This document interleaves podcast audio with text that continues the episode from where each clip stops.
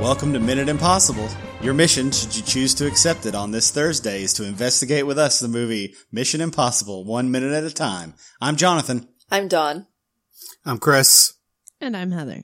Awesome, guys. Now we're going to, tonight, today we're going to talk about minute four, which starts with Tom Cruise saying, we got it, and ends with a flight attendant offering movies to someone in first class on a plane. This minute has a lot going on because we get that famous opening for Mission Impossible. The theme song starts and it's go, go, go. It's the uh, famous Lalo Schifrin song, the theme to Mission Impossible, which is nice that they kept that, of course. Yeah. Uh, what did he? I I don't. I'm not really familiar with him. Did he just do this song, or did he do a bunch of? Uh, different he songs was for TV. quite prolific in the in the 50s, 60s, and 70s. Actually, he did the music for Dirty Harry. Uh, he did this uh, the theme for this, of course. Uh, he actually rec- as recently did the theme for the music for uh, Rush Hour, the Rush Hour movies. So, and he also did the music for Enter the Dragon.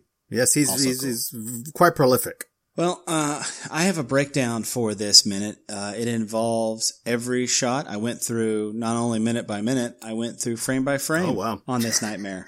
Uh, because in 96, we weren't seeing, we weren't seeing intros like this in movies. This is more of a TV intro where it showed you parts of the movie as it, that happens later on. I don't know if I, I can't think of, and maybe you guys can, a movie before 96 that would have had this type of opening. I don't think a lot of movies do that even now. This is a pretty standard sort of thing that you do on TV to show you, hey, here's all these shots from things that happen usually throughout the season, but you don't often see that in film.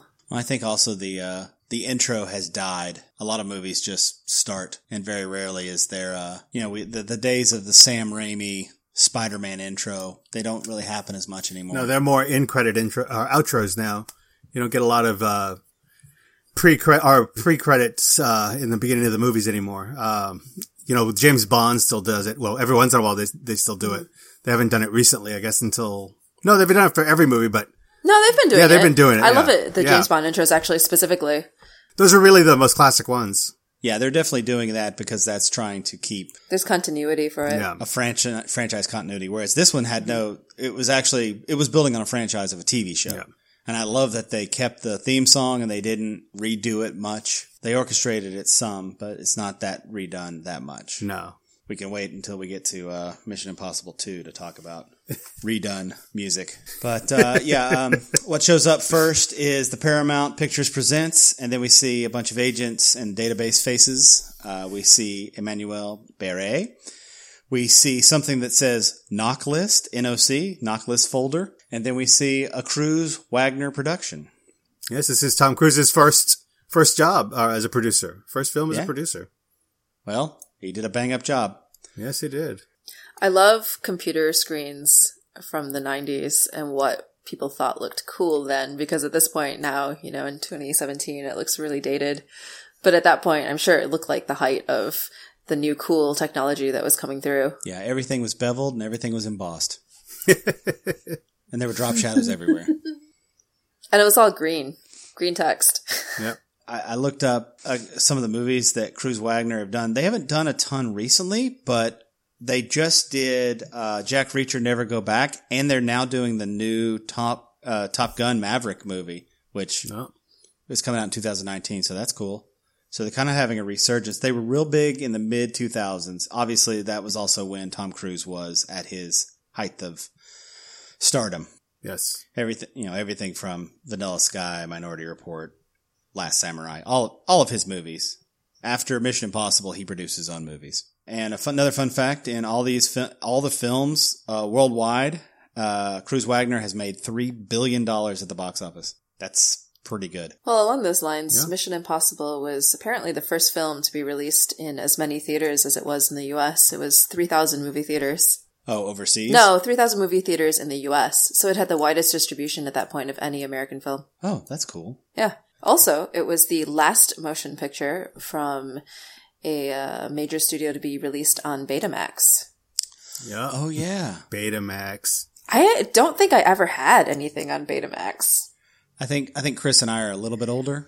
Yeah. So we had heard of Betamax. I was a VHS person. I would never have gotten Betamax, even though I was a movie person. My first, my first VCR was a Betamax machine.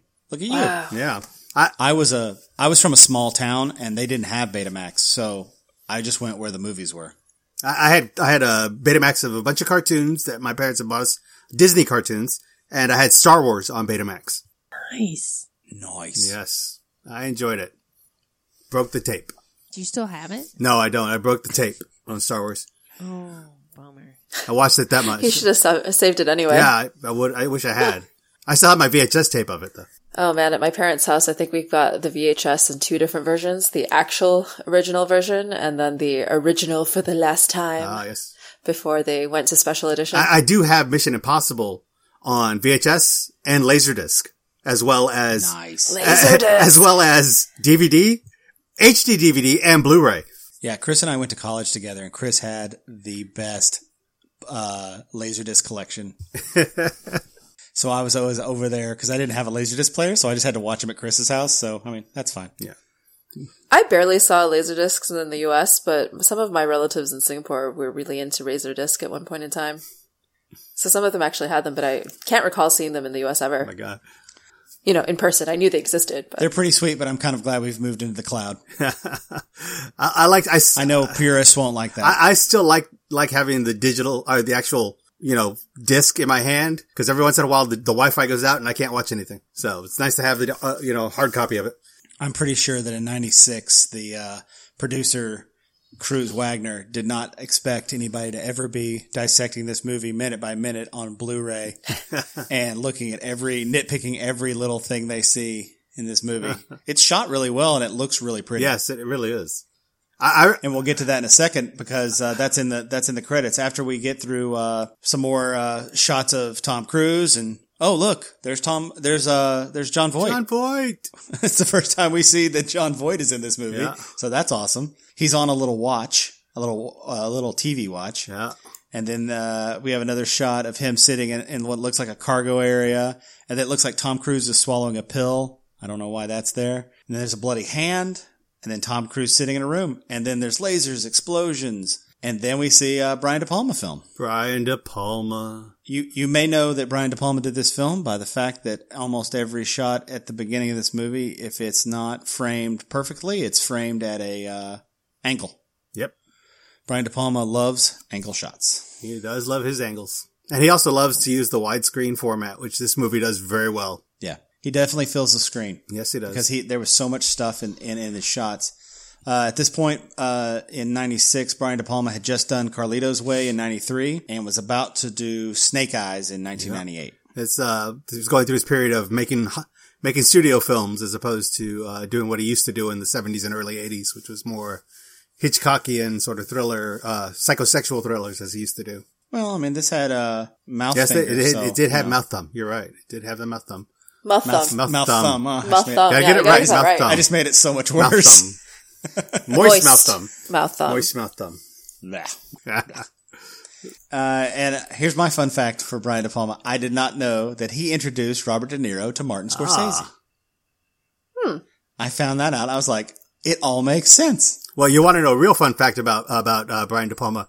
Uh, at one point, he was uh, married to Catherine Bigelow, and at one point, James Cameron was married to uh, Gail Ann Hurd.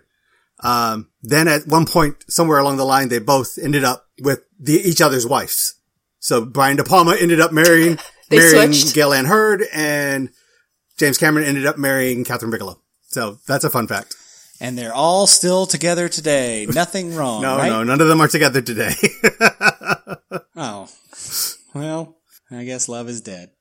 movie love is dead. Film film producer love is dead. Yes, What is your favorite Brian De Palma film? I mean, obviously, Mission Impossible. Mission Impossible is one of my favorite Mich- uh, Brian De Palma films. Uh, but I love Blowout and I love um, The Untouchables.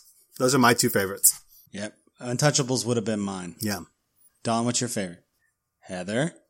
Uh, now, to, and to get back to the movie, uh, Tom Cruise uh, is then seen after we see the Brian De Palma film. We see Tom Cruise fall to the ground. at an angle. It looks like he falls on at an angle. Dutch angles. Dutch angles. The, the guy loves Dutch angles. If you don't know what a Dutch angle is, that's where you take your camera and just tip it on its 45 degrees and it makes everything look really super cool. And then you see Emmanuel and Tom fall into a bed together. At another Dutch And angle. you see the f- another Dutch angle, and then you see a fuse again, and then you see a spinning fan, and then you see this knife again, and the knife's now going into somebody. Because if you watch it minute by minute and, and freeze frame it on it, you can actually see the blood of the knife going into somebody, and then that's gross. So can't wait to see that happen at some point in the movie. And then something really weird happens if you're watching it minute to minute. They actually have the IMF agent data show up in a f- in one frame one frame, they show us at least, let's see, one, two, three,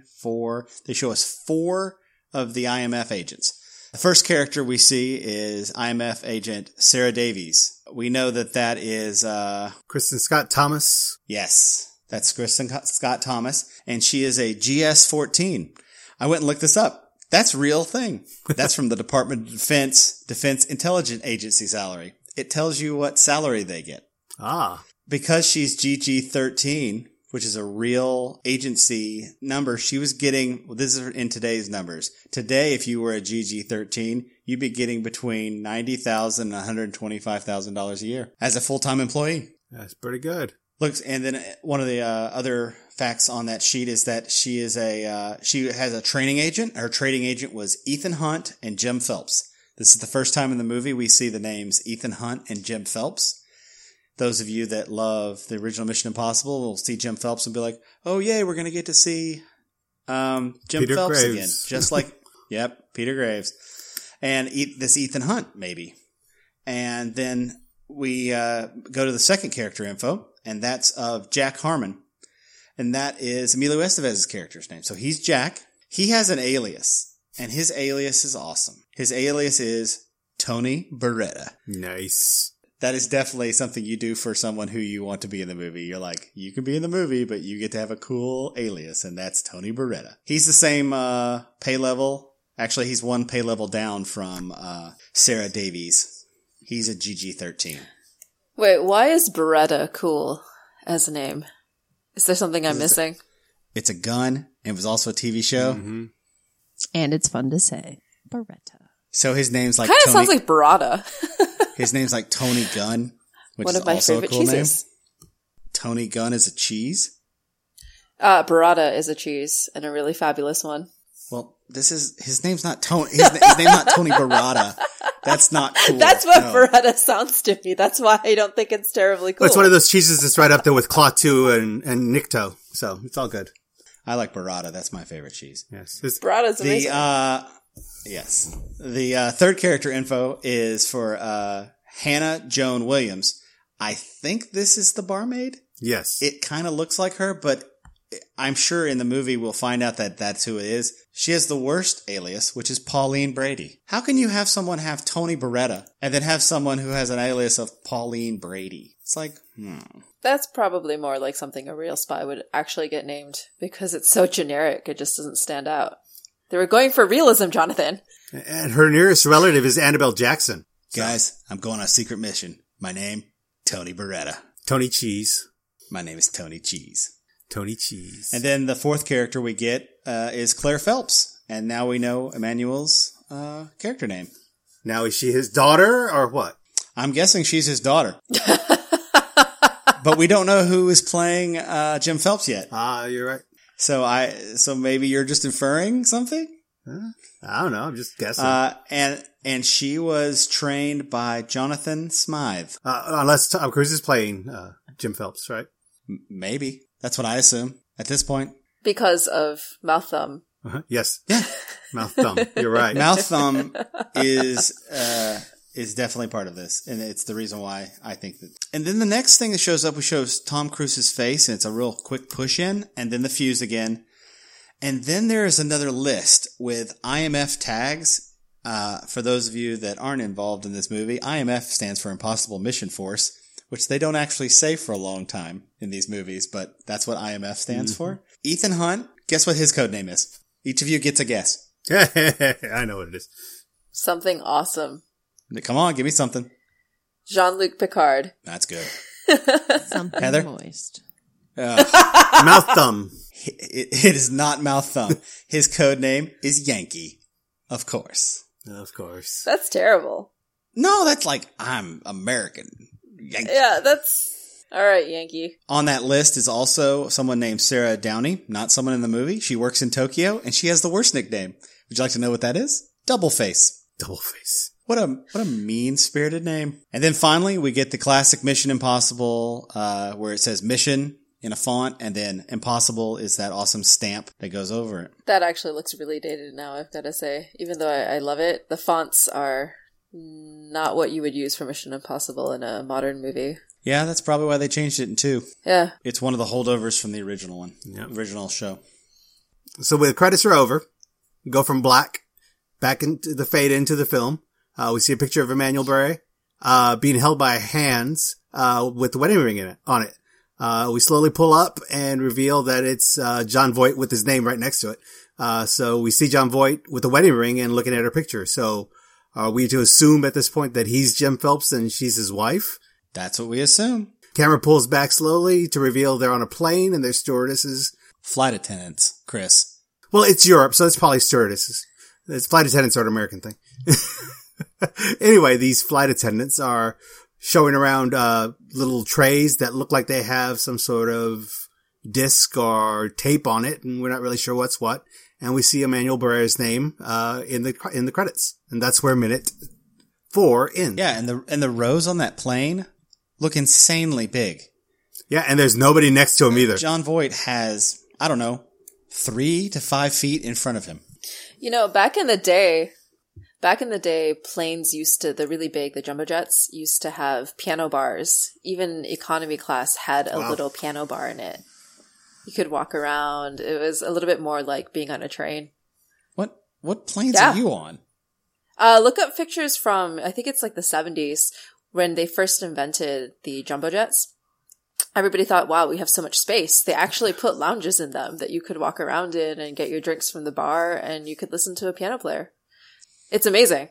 I've seen the movie Catch Me If You Can. I don't remember it being that big, but I do remember it being much bigger. No, look it up. Look it up. No, I'm doing no, re- I'm doing no more research. No way, no When more we post research. this up, we will we will post pictures. We will post pictures when, when this goes up. Well, if we have nothing else, that's the end of minute four. Uh, come back tomorrow as we wrap up with a Friday show for minute five. I've been Jonathan. I'm Dawn. I am Chris. And I'm Heather.